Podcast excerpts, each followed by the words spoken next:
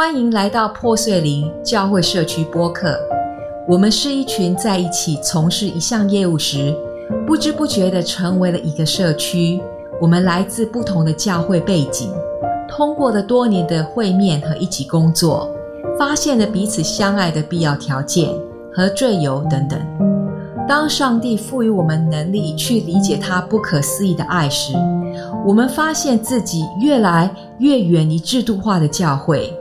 因为稍不注意，我们发现它有时候完全隔绝了我们的日常生活。对于我们和我们的家人来说，这不是一个健康的地方。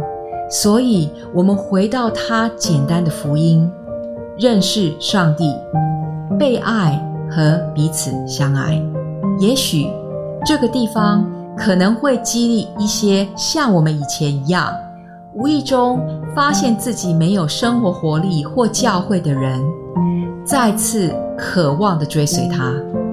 每一季我们都会分享我们成员的故事，分享我们如何找到基督的原始、未经编辑的旅程，以及我们今天的生活。我们希望通过分享我们的故事，可以激励他人避免我们所犯的错误，并鼓励彼此继续前进。您好，欢迎回到第五季的第七集。您大概会觉得很惊讶，COPS 社区群体的创始人和本播客的主持人，其实原来他是一个无神论者。直到他成年之后，他才转向基督。在这一集里，您将听到 Sarah 如何在他的生命中遇到神，并成为一名信徒的故事。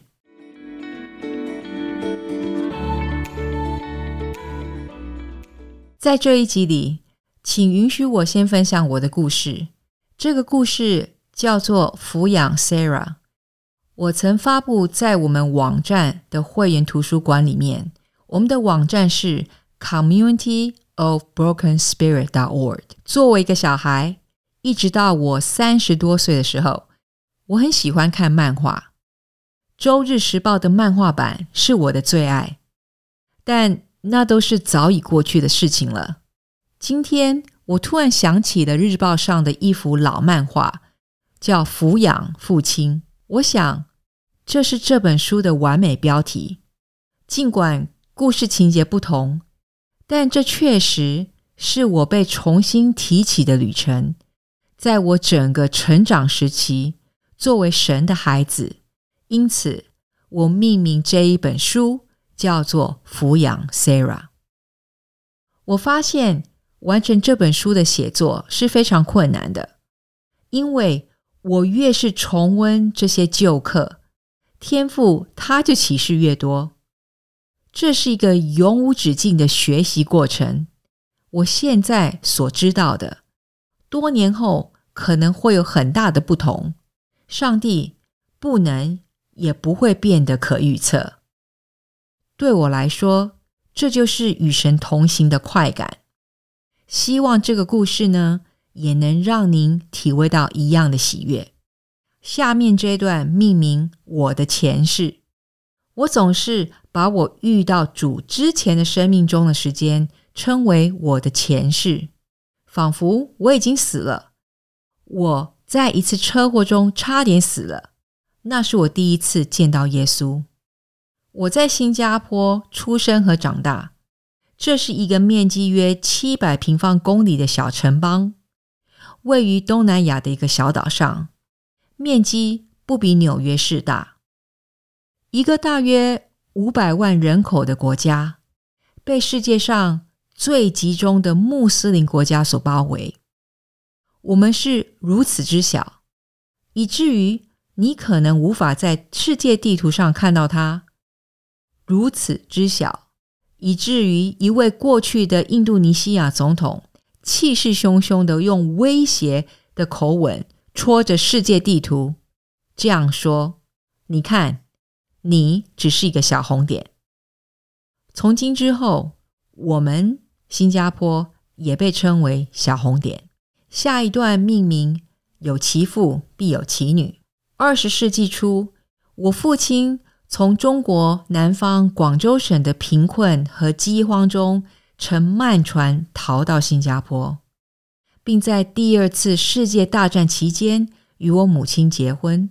他的第一任妻子是我母亲的姐姐，但去世后呢，我的父亲和我的母亲结婚。我母亲为他生了十三个孩子。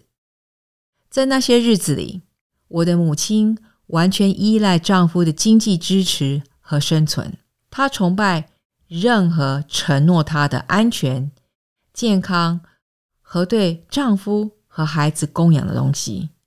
而我的父亲则自豪的宣布：“我只相信自己。”他经历的腐朽的帝国统治。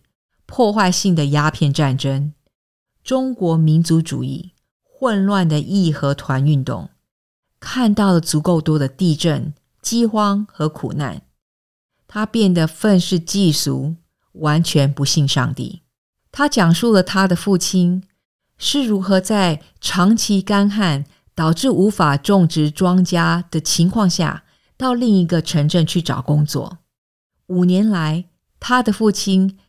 没有设法给家里寄钱，而他的母亲则做零工来养活四个正在成长的孩子，经常只是喝几乎没有米的粥。他们非常饥饿，他和他的兄弟姐妹们被迫到村里的寺庙门口祈祷食物。这是他一生中最屈辱的时刻。每当他讲述他生命中的这段经历的时候呢，他都会流泪。当他的父亲终于回来的时候，情况稍有好转，但他决定他需要做一些事情来改变现况。几年后，我的父亲决定离开他心爱的祖国和家乡，来到新加坡。在新加坡，他在英国统治时期为生计而挣扎。他必须在我们居住的 Juncha 地区的帮派领土争斗中存活，并在第二次世界大战期间经历了日本占领。最终，在一九四五年战争结束后，当我们的国家成为一个民主国家时，他终于在失败的十八次后找到了事业的成功。他很高兴，他现在的收入。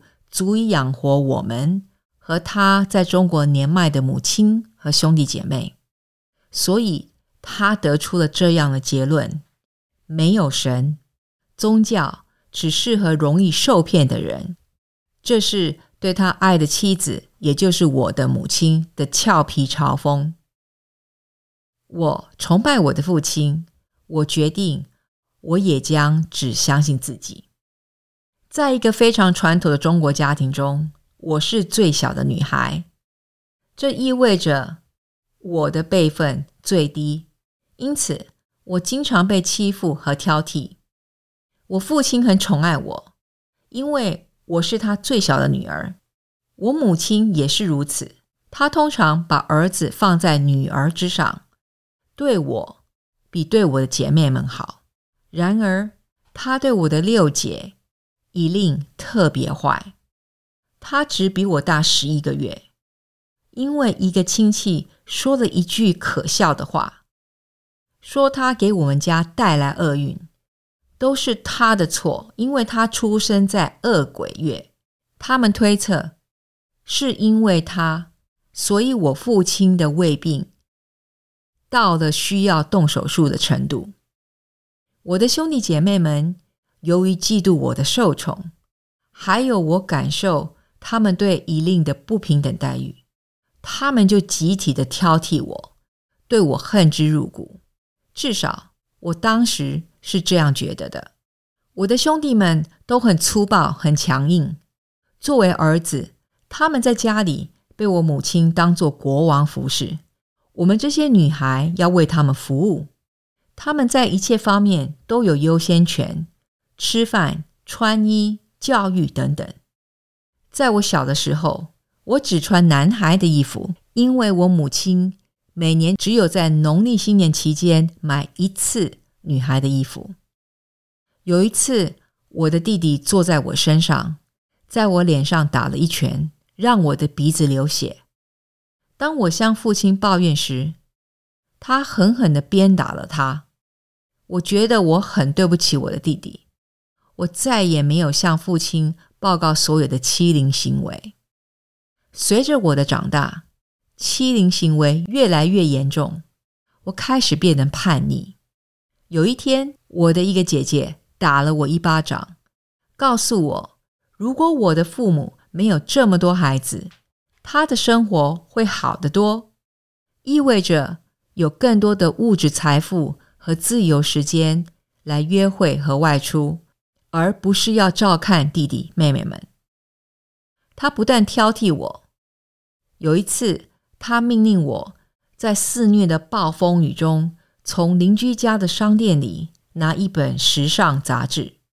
当时我可能只有十岁左右，所以不得不在黑夜中冲过街道，紧紧抓住雨伞不放，希望自己不会被吹走或被车撞到。真的很可怕。当我学会拒绝和挑战他的命令时，我就会遭到口头或身体上的虐待。今天早上从漫长的深眠中醒来的时候，当我在完成这本书的初稿，主提醒我有一件事情要把它写进这本书。我想，在我认识主的几年里，他已经治愈了我，使我获得了自由。我根本已经忘记了这件事情。就在我十几岁时的一个晚上，我又被那一位姐姐欺负了一回。我走到厨房，拿出一把刀，想割开自己的手腕。我盯着那把刀，一个声音告诉我这样做，我就不会再受苦了，一切都会结束。他会因此受到责备。我想到了自残的痛苦。想到了会给我父亲带来的痛苦，就在这个时候，那个姐姐走了进来，看见我手上的刀，开始嘲笑我，向我挑战，要我自杀，然后顺利的走了。当时我气得发抖，试图在杀他还是杀自己之间做出决定。当我回忆起这件事情。我的眼泪像瀑布一样的掉了下来。总之，回到那一刻，我决定我不会让我的姐姐通过伤害自己而获胜。最好的报复是做的比他们所有人都好。然后，在我长大后，搬到一个很远很远的地方，在那里，我将永远不必看到他们。我在书中找到了我的逃避。我是一个贪婪的读者。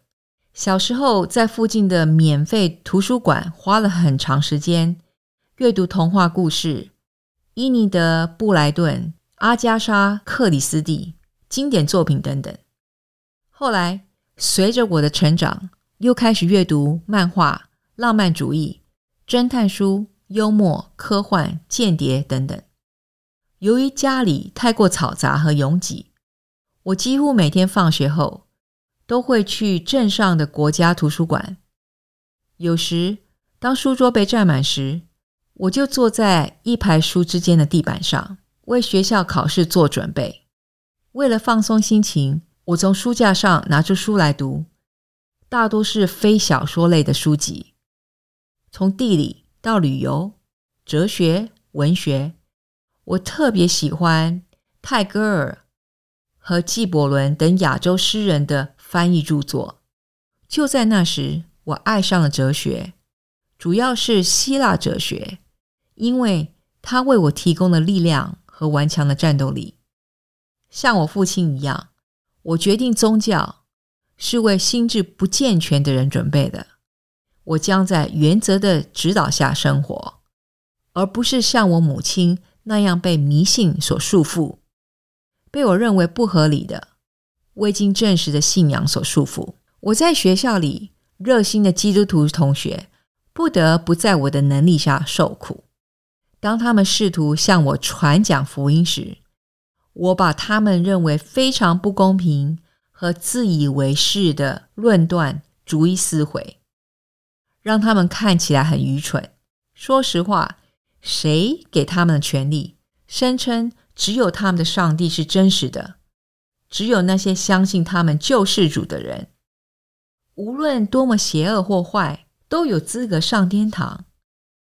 完全是华而不实、不公平和不符合逻辑的。随着我开始增长知识和自信，我也变得更加愤怒和反叛，尤其是对任何欺凌或不公正的行为。我的兄弟姐妹们对我公开。不尊重他们的行为，感到震惊。我记得最后一次被打耳光是在我十八岁的时候。在那件事之后，我对我的兄弟姐妹只有仇恨，同时也怨恨我的父母，因为他们允许我的兄弟姐妹对我这样做。我第一次尝到自由的滋味是进入新加坡大学，这是一个有点值得称道的壮举，因为。它是当时新加坡唯一的英语大学，让我的父母为我感到相当骄傲。这也是我生命中的一个转折点。我设法得到母亲的支持，以支付学费和宿舍费。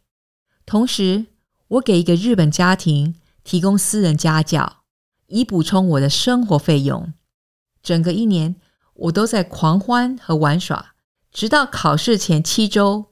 我必须通过所有八份试卷，才能进入下一年的学习。我不能失败。想到如果我不得不重读一年，对我的父母来说会有多大的失望呢？我把这一切都计划好了。为了准备考试，我从一个学长那边买了一些笔记。是的，我翘课了。我甚至没有完整的笔记。我计划用五天时间。来准备每一份论文，因此我日夜学习。进入第二周左右，由于睡眠时间很少，我发现我越来越疲劳，但我的大脑进入了亢奋状态，根本无法入睡。我不想看医生，因为我不喜欢吃药，所以我尝试了其他方法，包括数羊、听古典音乐。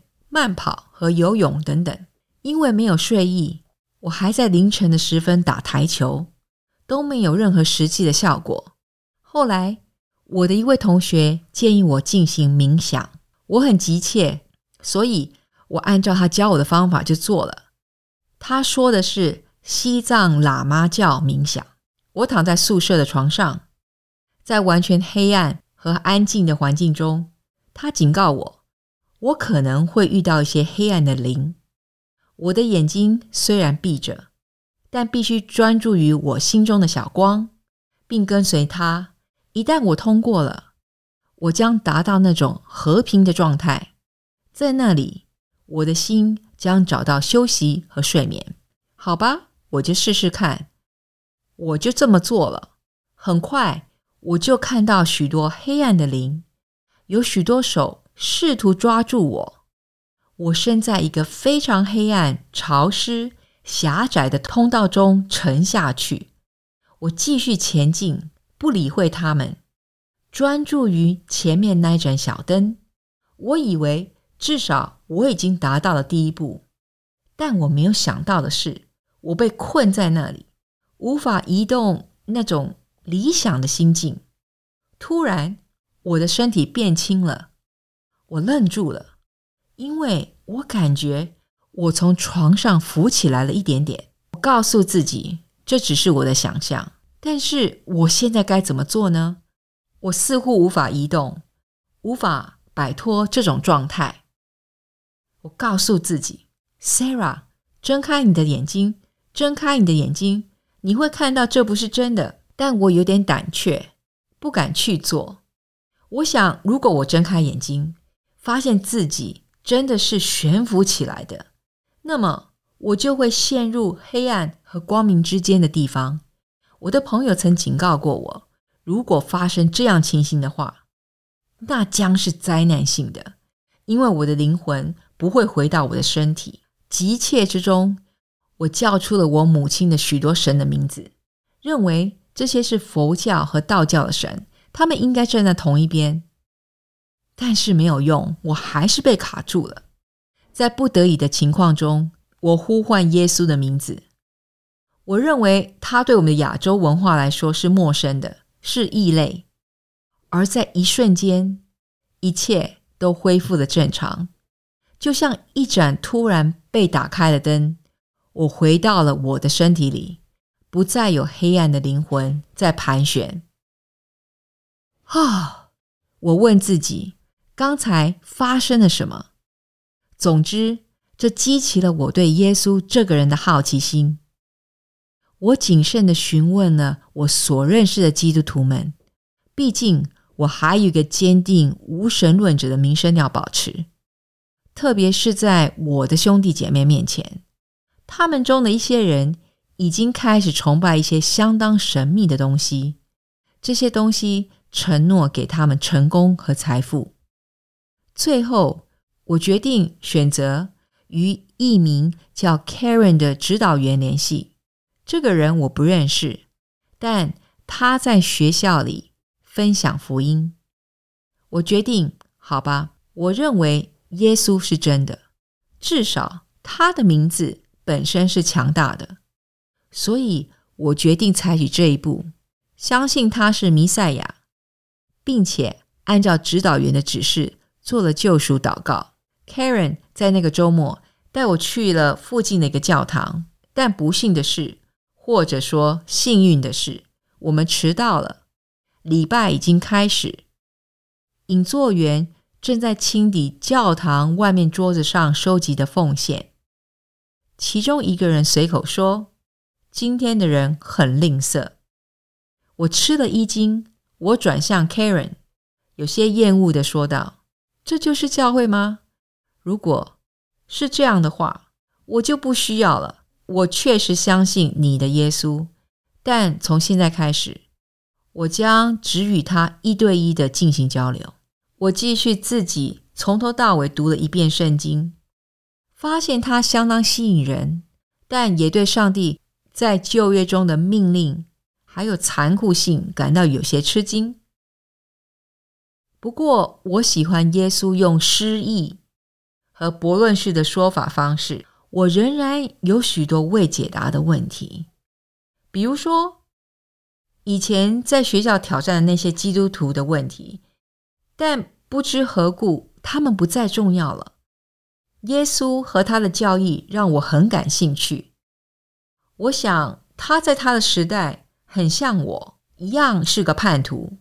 慢慢的，我对耶稣有了好感，但我不相信让任何人传教，因为我尊重其他人的信仰权利，就像我希望人们尊重我的一样。不知不觉中，我就从大学毕业了。